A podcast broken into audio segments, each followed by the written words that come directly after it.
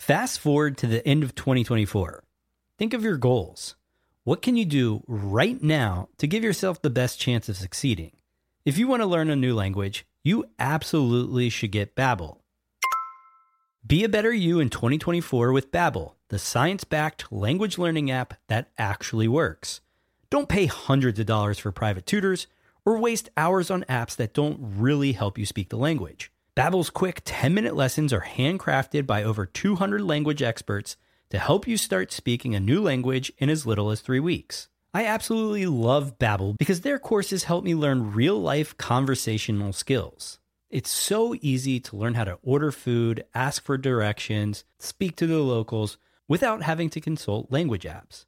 Babbel has over 16 million subscriptions sold Plus, all of Babbel's 14 award-winning language courses are backed by their 20-day money-back guarantee.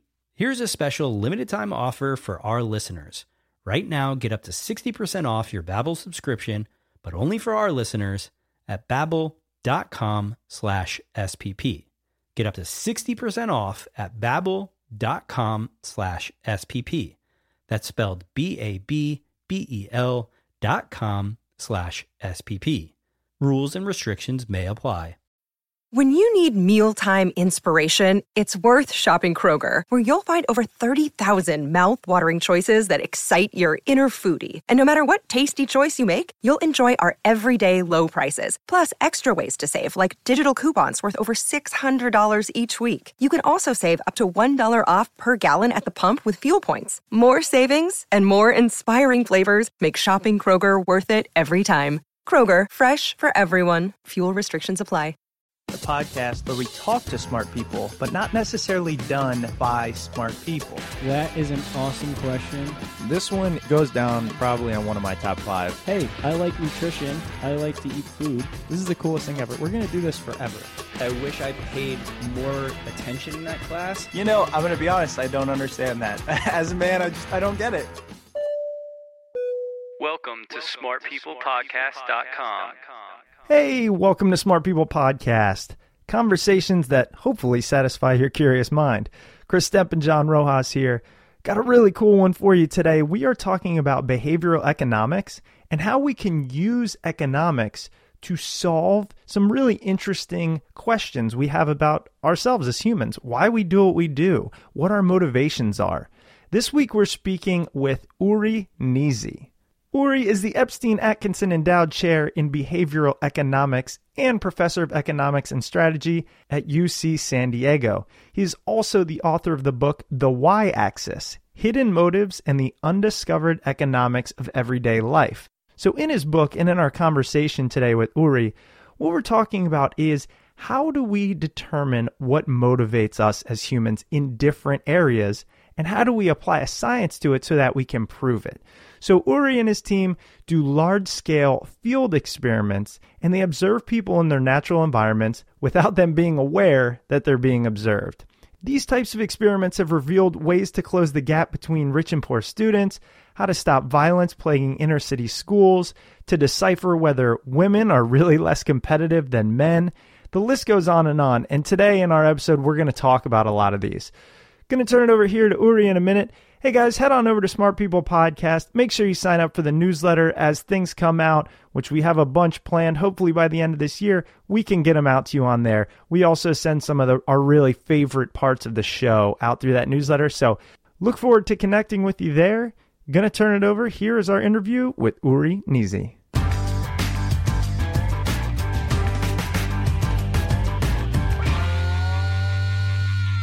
Uri, thank you so much for being on the show. Really excited to talk to you today. As we were kind of just discussing prior to hitting the record button, uh, the work you do in behavioral economics really has a lot of implications in our everyday life. And I think the way you study it and the the stories you tell often really draws in your readers and your listeners.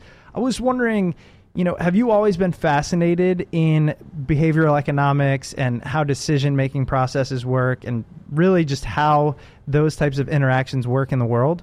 Absolutely. So, from day one, when I started doing my PhD, that's what I was interested in. So, I'm interested since I was a kid in, you know, what motivate people? Why do people do what they do? That's, you know, observing people and trying to guess what is it that they do. That's that's my passion.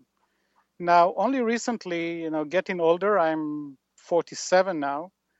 Uh, getting older, I started to think about ways to actually convince people that they should do something with our knowledge. So not just publish it uh, in journals that my friends will read and you know have fun but maybe also try and influence the real world and in particular companies so the main goal i think in writing the book at least on my end was to try and get the message out to people to companies that they should use much more behavioral economics in what they're doing.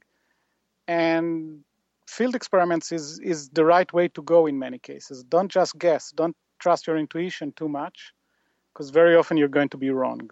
You said something there that I'm really fascinated in. What motivates people. And I think oftentimes we believe and we've discussed this a lot on the show that our motivations are they're true, they're rational, you could figure out exactly why you do things. But clearly as your work has shown and a lot of other people in this field have shown, we really don't make rational decisions. So if you could sum up, you know, decades of research in a quick soundbite, not that that's difficult. What have you found, or what are the major players in our motivation that we should know that we should keep in mind in our decision making process? So first of all, I disagree with the, with what you said about being rational. I know ah. that many of my friends do, you know, push this, and it's it's mostly the psychologists that push this because they they start by looking at where where our decision process breaks in order to understand where how it works very often, you know, it's it's very useful to start with where it breaks. That's how you study memory, for example. You look at people who can't remember, and you from that you try to figure out how the memory actually works. But as an economist, I'm much less interested in where it breaks. I'm more interested in where the assumption of economists break. So economics started, especially after World War II, to become a branch of applied math. So we just make assumptions and write a clear, clean uh, mathematical model that explains this or describes this. And that was extremely useful in taking economics from being, you know, a very, you know, intuitive or whatever uh, science into becoming a, a, much more useful tool uh, in the in understanding the world. However, these simplifying assumptions they're uh, like simplifying assumptions are they're very often wrong. So if you study i don't know financial markets assuming that people are selfish and just want to maximize their profits is probably not a bad assumption. But if you think about the workplace for example where you know you work that's that's a horrible assumption because we care about stuff that is not relevant. I don't want to make less than you do if we work in the same place i care much more about that than about how much i make Mm. And that I don't think is irrational. So stuff. Let's put it this way: Our, my definition of rationality. If I fall into this trap, I don't think it's irration, irrational. So if I make this mistake, I don't think that it's irrational to make it. That's my definition, my narrow definition of rationality.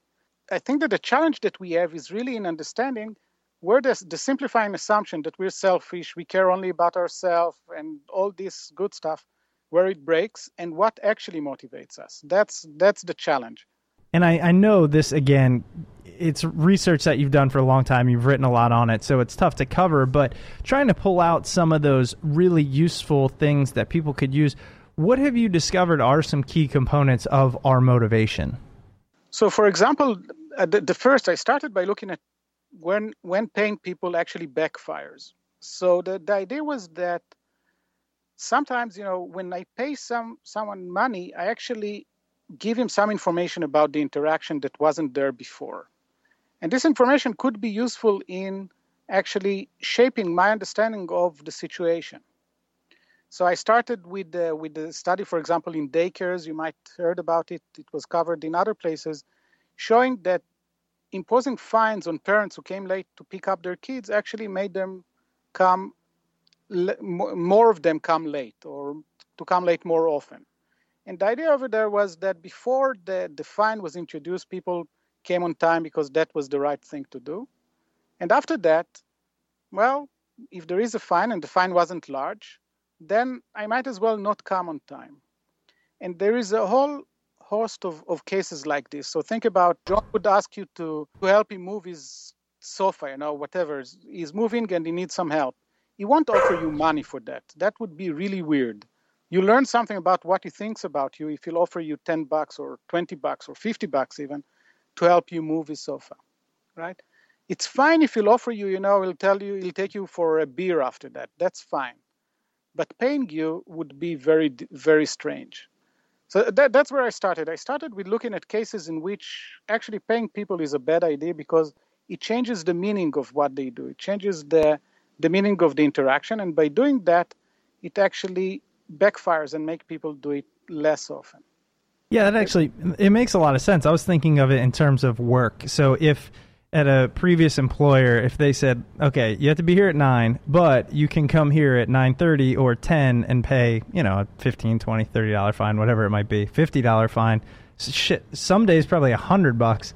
I I'd be more apt to show up late and just uh, lose a couple bucks, I think.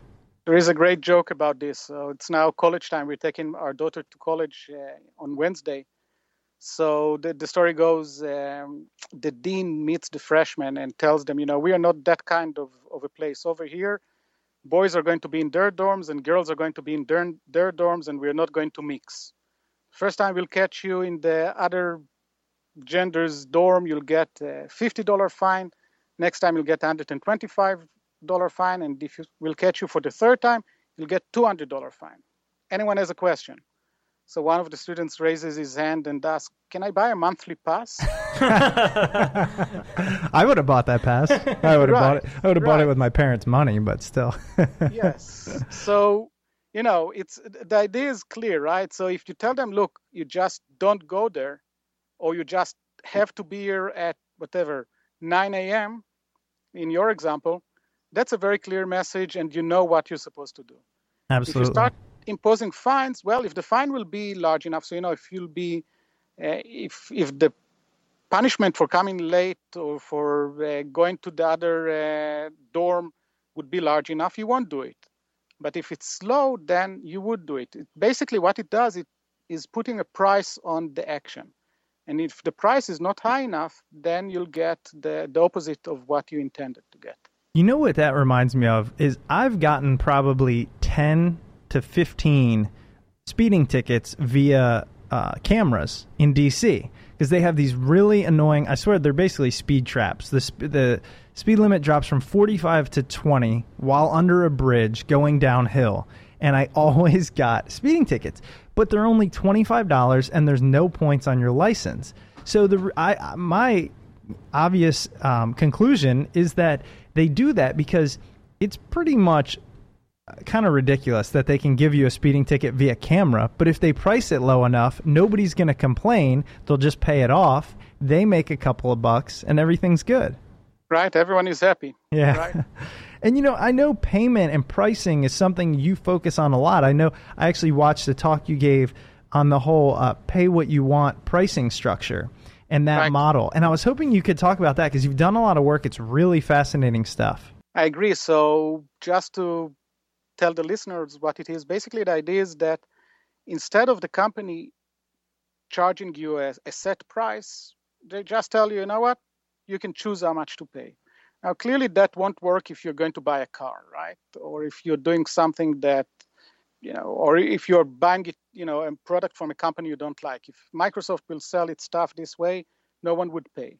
But it turns out that, you know, if you're an artist, for example, and it was used by uh, by quite a few already.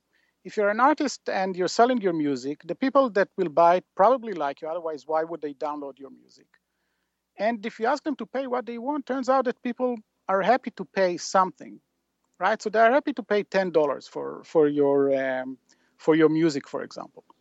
And we saw it in Disney for pictures. We saw it. Now we're doing it with the theater in Spain, in which we have a way to measure how much you laugh. So it's a comic show, and there is a way with an iPad to see how often you laugh.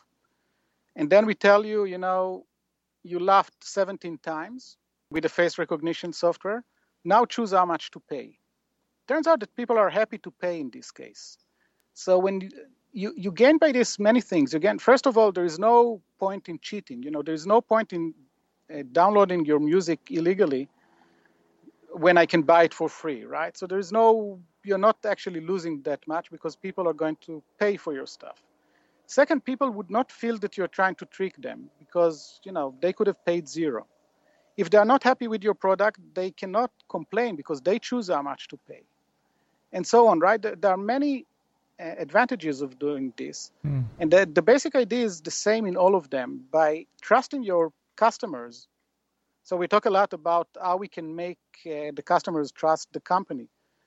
But now we're talking about the company trusting the, the clients. Turns out that it pays off in many situations. I, you know, I feel good about myself if I go to a restaurant. There are a few restaurants that work this way. I get great food, and then they ask me to pay. I'm happy to pay five, ten dollars for that you know whatever the whatever seems reasonable in this case and actually i feel much better about myself after doing this than if i would simply choose not to pay so I've used the pay what you want model a bunch of times, especially with music, with artists that, you know, sometimes I might know, not know them so well, so I pay zero just to check out the music. Or if I'm a big fan, I pay $5, $10, whatever it may be.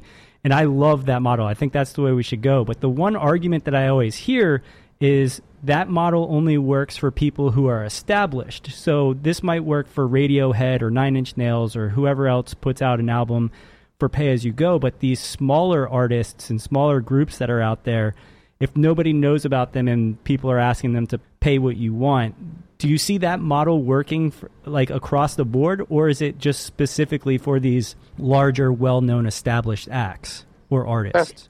I think you're going to hate me by the by the end of the interview because again, I completely disagree with you. I think that it's just the opposite. If you are Radiohead, people are going to buy your music anyway. But if you are some small artist that no one heard of, who would pay for that? Right? So it's you, you actually gain some some benefit by the fact that no one actually heard about you. No one would have paid otherwise. But mm. if hmm. it's free, people will download it.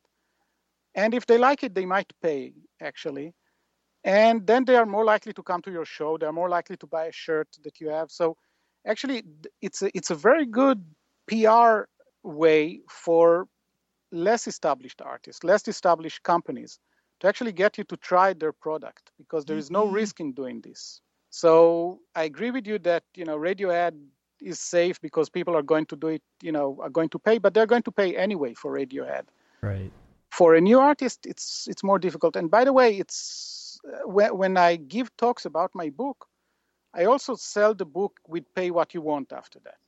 Hmm. You know, so I first I give the talk, then people decide if they want to buy the book. If they want to get the book, they can get it for free. And usually people pay a bit more, on average, a bit more than the book uh, would have cost otherwise. So it seems as if people do like that. And I think that it's good, in particular, when you are uh, when you're not sure if you'll want the the product. So first you get the lecture, first you get to listen to some track, and so on, and then you decide. I think that that's that's working. I think men, much of the much of the marketplace, especially online, is going to move into this uh, this kind of market uh, pricing. Well, you've already swayed me, so I, I liked that uh, that argument for the uh, small artists or, or bands and how it's how it's essentially PR in getting their name out there. Right. So the big the big problem for the small artist is to get people to actually try them. Right. Yeah. If they're not good, it's not going to work. They can do whatever uh, behavioral economics trick they want. It's not going to work. But if they are good, then how how would people know about them? Well, pay what you want is one way to get people to know about you. Well, so then let's let's pose a hypothetical here. Say you run a podcast and you've done approximately 150 episodes for free and right. you're trying to get people to pay what they want. What is the best way we could convince listeners? so first of all, I can get I can tell you what's the worst way. The worst way would be to start charging. Yeah. People really hate, including me. So I don't think again it's about the rationality. People hate paying for something that they got for free before that. Sure. However, you know, if you tell the people, look, we're doing this podcast, we don't want to become rich out of it, but we want to support the costs that we have. We want to actually maintain this and be able to do this. If you like us, you know, pay us a bit.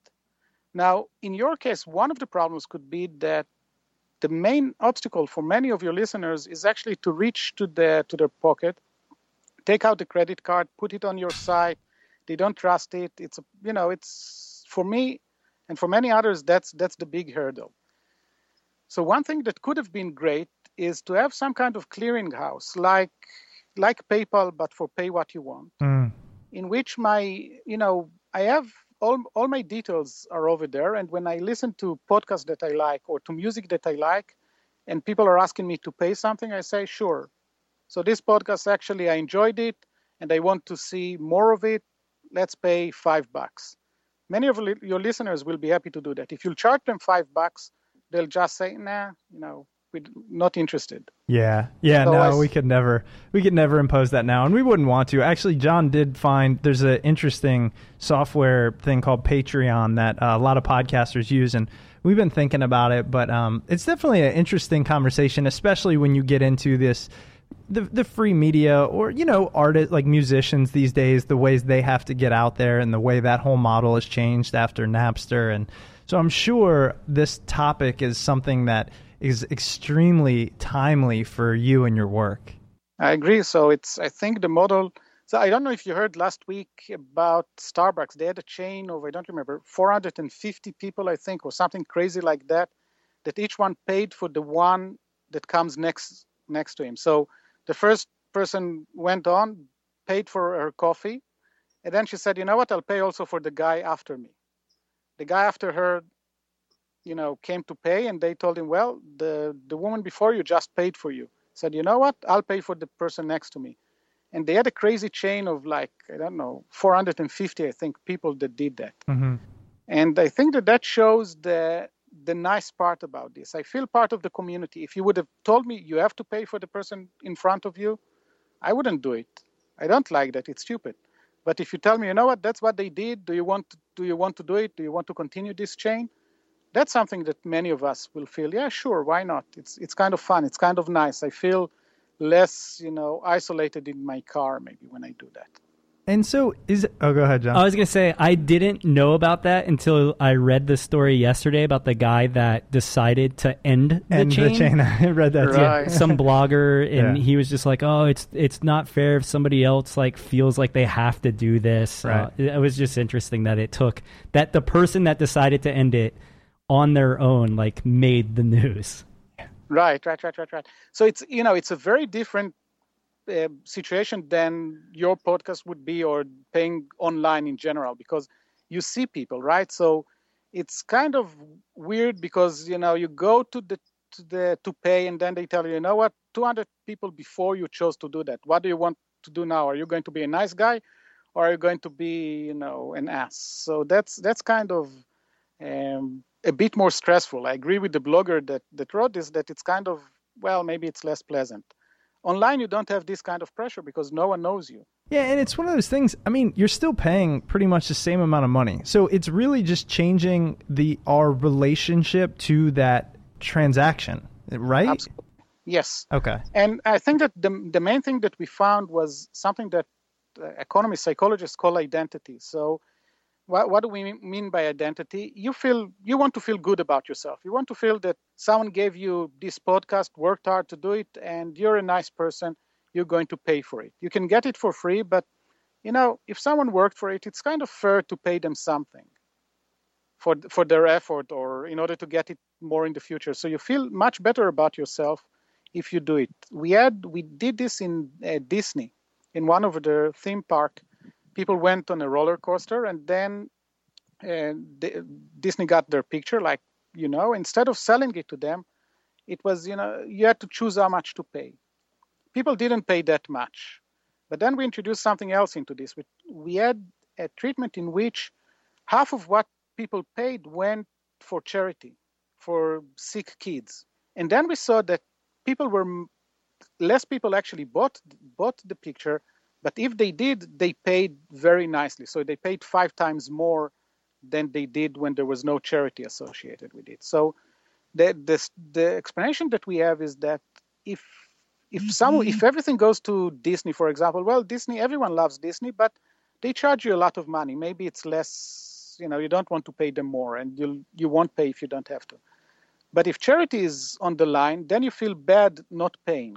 And the, the idea is that your identity is being harmed by not being nice in this case. You feel bad about yourself. And if you choose to pay, you feel good about yourself. So you're paying the artist or Disney or whoever gives you the, the product and you feel good about yourself. That's that's not bad for a pricing mechanism. We'll be right back to this interview after a quick word from our sponsors.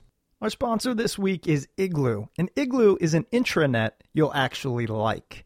Work has always been social from the telephone calls we make and meetings we attend to conversations we hold around the water cooler.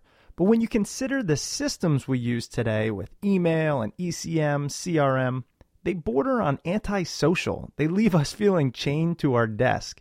Igloo is a web based platform for collaborating at work. So you can work better together, co authoring documents, sharing status updates, and managing your projects all in one place. Plus, you don't have to be a certified anything to set up or use Igloo. Everything's widget based and drag and drop. If your company has a legacy intranet built on SharePoint or old portal technology, you should take Igloo for a spin. Igloo makes us more efficient, not by replacing the productivity tools we use, but by optimizing the flow of information between people in our organization. Head on over to igloosoftware.com slash smartpeople and use it for free with up to 10 of your favorite coworkers or customers. Again, Check it out, support the show, head on over to igloosoftware.com slash smartpeople and try it for free for up to 10 coworkers. Yeah, it's interesting actually. This happens to me all the time because they do it at grocery stores now. Anytime I go to the pet store, that you know, it's it used to be or previously, you know, uh, do you want to donate five dollars to so and so charity? And it was always a struggle for me to hit the no button, but okay, sometimes I did it. And I just went to the pet store and it said, do you want to save dying animals? and, and, then it had in one button, yes, donate X dollars, and in the other, no. And I was like, how no, are they gonna the poor? Yeah, like how are they gonna do that to me? Now, granted, I think that would really go to a lot of the things you're saying. I didn't want to donate because the way they were forcing me to feel, and then I also didn't want to go back to that store. Right. That that's even worse, right? So if if they were able to convince you not to come over again, that's really horrible for them. Even if you donated, that's the opposite of what they wanted. Yeah. Yeah. Right? And so instead of that, you know, just making you feel good about pain, that's that's the secret. That's what they they should try and do. Well, and so, it's not irrational of you. Again, going back to where we started, that's not irrational. That's perfectly fine. You know, if someone force you in some with some tricks to do to donate money, you feel bad about it. I don't, no, thank you. But if someone asks you nicely and you can just decide not to give without anyone noticing, even, that's really nice.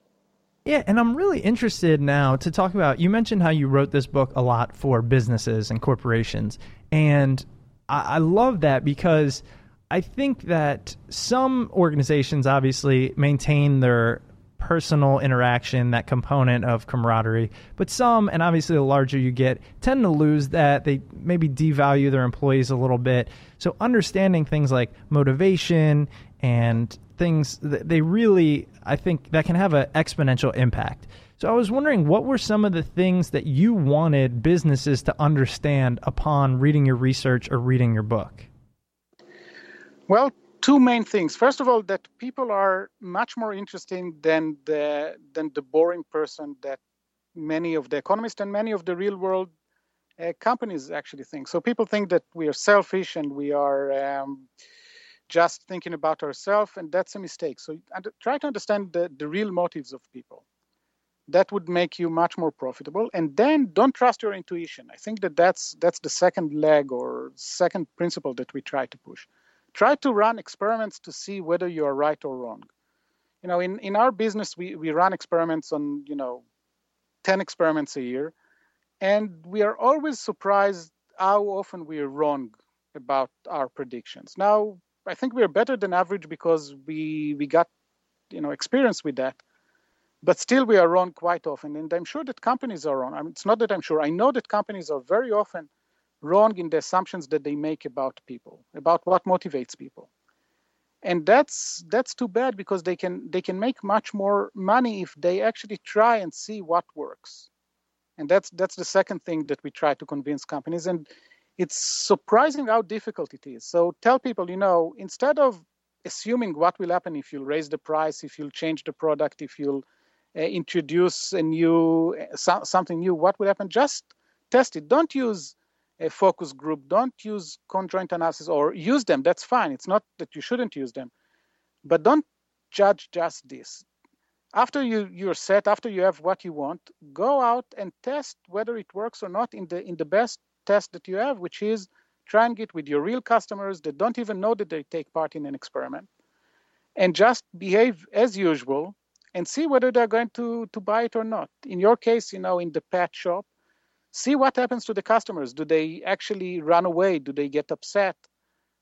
Do it you know try to roll it before you go uh, with with the big deal. In the book we talk about netflix. So netflix if you remember a couple of years ago had this great uh, idea of splitting the company to two to have uh, one part which will deal with the dvd with the mail dvds and the other one with streaming so overnight they raised the price from before that it was i think $10 for streaming and DVD. And then overnight, they made the price $7 for DVD, $7 for the streaming. And after a couple of months, they lost 60% of the company or 80% of their company and $11 billion. That was huge. Instead of doing this, they could have done something much simpler. They could have gone to, say, San Diego, come to San Diego, run it with the clients in San Diego, see how they react to this. They would found they would have found out that people really hate this idea, and then they wouldn't have to pay that much. What's interesting about it is that now Netflix, the CEO came out a couple of months ago and said that everything they do they test before that. So they hmm. if they want to raise the price by a dollar, they go to Ireland and see what happens if they do it, and and so on. So they they any change that they want to make they first test on a small group, which is great. They learned the lesson. Question is, why do you have to pay $11 billion as tuition fee? Why can't you learn from other people's experience? That's an expensive lesson. it is very expensive. And that's what we try to convince people. You know, instead of just trying, instead of trusting your intuition, trust your intuition in order to come up with what might work, but then go and test it. Don't, don't stop at the intu- intuition level. Yeah, and I think I'd be interested to hear if you came up with any findings on why people tend to trust their intuition or refuse to test, given the grave consequences if you don't and you get it wrong. Because I would imagine that I mean I work for a small organization and sometimes we test but sometimes we don't and sometimes I'm the one that has to make that decision and I think oftentimes it's either I'm too busy sometimes I'm too lazy and sometimes I'm scared to really come up with an idea, try it, and it be terrible because then I wonder how does that speak on my ideas? Right. So I think that you touched on a few of the of the reasons. One reason is that people think that it's really hard to experiment. And usually, you know, if you run if you design the experiment well, it's extremely simple to run it. Extremely simple, very cheap, and very easy to run. So they, the, the, the thought that, oh, it's going to be so expensive to do it, that's just wrong. The second reason is that many people think that they are paid to know. Hmm. So what do I mean I need to, to mm. experiment? I'm, you know, why am I paid so much? I'm supposed to know what's the right price, for example. And they don't see the, the tool that we, that we are offering, they don't see it as, you know, as something that adds because they feel that they are threatened by this. And then in many cases they just avoid doing this because you know either it's too expensive or they think that they know or they think that that would reflect bad on them like you said because oh either i came up with a stupid idea or what do you mean experiment? I should i should know the answer. You know so it's it's all all thought thought you know these kind of things that that really um, prevent people from doing it and it's hard uh, you know i give this talk i convince people that all the other companies that didn't experiment and then experiment and earned a lot of money, you know, we have with the health insurance company that saved $50 million on incentives that they gave. And everyone says, yes, that's great. But then you tell them, okay, so are you going to run experiments in your company? Oh, no, no, no, no. In our company, we don't. We, we know what's right. You know, it's uh, that will never work or, or something like that. It's it's hard to convince companies and people that using a very simple tool could really help them. I really want to jump back to the Netflix thing real quick because when Reed Hastings made that decision to split the company into two with the DVD and the streaming, he believed that DVDs were going away. And I, right. And I yeah, I completely agree with him. So in that in that situation where he sat there and his intuition was telling him the correct thing and he knew he was right, but then it turns out that he might be a little bit ahead of his time for that. How do you get people to experiment and and really let go of that intuition of I know I'm 100% correct? Um, because in that situation, like it might be five years, 10 years down the road where we look back on this and say Reed was 100% correct. So I'm not sure that he was wrong. So you know, Reed Hastings wasn't wasn't wrong in his intuition that DVDs are out and streaming is in. That wasn't the mistake, and that's that's not what upset people. What people were upset about is that what they felt is unfair. Mm. They felt that the company, you know, they started as Robin Hood, right? They were against Blockbuster that was so unnice to us and charged the late fee and they were just you know behaving not nicely. And then you know netflix was the robin hood who came and saved us. And now when they got their market power they are deciding you know they're raising the price by 40% overnight or something like that. Mm-hmm. that i think that's what people resented. So he wasn't wrong in his intuition that you should it's time to move on from dvds he was wrong in the way he did that. So he didn't understand or the, the people at the company didn't understand how much they're going to annoy people by actually by you know splitting this, making you use two passwords in order to get in, and and all the things that came around it, because now you're you're strong enough and and you can do it. Hmm. Right? That's that's what they missed. So what, what's nice about it is that the, what they missed was not part of what they had in mind. They didn't think about that. They just thought, oh, we're going to raise the prices. Some people will say, oh, it's too expensive and move move on, will cancel their uh, membership, but all, all, all in all, we're going to make money out of this. What they didn't understand is that so many people are going to get so upset about this that they will just say, you know what? If that's the way you behave, I don't want. I want to cancel my member, membership. I don't like you anymore. And that's again going back to the beginning. I don't think that that's irrational. Being upset with a company that doesn't behave is not irrational. It's perfectly fine. Uh, no, I completely agree. I actually remember when Netflix did that; it pissed me off. But right, exactly. And even if you didn't cancel it, it's bad for a company to piss you off. Right. right? Yeah. So it's it's just a bad idea. Yeah. And I I had one more question that I have to ask you. I know we're running long on time here, but you conducted a study, and the the article I read about it was titled "Materazzi Effect and the Strategic Use of Anger in Competitive Interactions." Yes. And I found that really interesting, just because really that conglomerate right there, all those words like anger and then competition. I really was interested on the economics behind it. So I'd like to hear more. But then I started reading, and you, I laughed thinking about this. You started off with the story of uh, Zinedine Zidane, and I, I'm not a huge soccer fan, but I've seen the YouTube video where he headbutts the shit out of someone. Right, out of Materazzi. Right. Yeah, and so I was hoping you could um, kind of tell us how that story played into that study. Right. So the story for other people who are not that much into soccer the, it was the World Cup 2006 in um, in Germany. It's the biggest sport event you can think of. Zidane was arguably the, one of the best players ever, and that was his last game ever. He was the captain of the of the French team. It was France against Italy. Again, doesn't get bigger than that. So then they they start the game. They get it's one one. They go into overtime, and the French have a bit of advantage, but not that much. And then Materazzi, who was a defender, quite anonymous, no one would have heard about him without this in- incident, goes to Zidane and pulls his shirt. That happens, you know, tens of times every game. Well, Zidane told him, well, you know, if you want my shirt, I can give it to you after the game. Nothing special so far. Then Materazzi said something bad it's not clear exactly what, but apparently against about uh, Zidane's sister. Again, nothing special. They they do it all the time. And like you said, Zidane reacted by headbutting him, and that was the last thing that he did in his long soccer career. the the when the game went into uh, penalty kicks or and Zidane was the best player, the best kicker in the French team was out, of course. Eventually, the French team lost. So you know, Zidane instead of just cooling, you know, counting to ten or doing whatever, lost it, and I think that he lost lots of uh, nights sleep because of that. Right? It's it's something that if he would have thought about it, if he would have a few minutes, he wouldn't have done. And that led us to thinking about more generally when is it when should you upset the other side? When should you make the other side angry in a, in, in some, that kind of strategic interactions?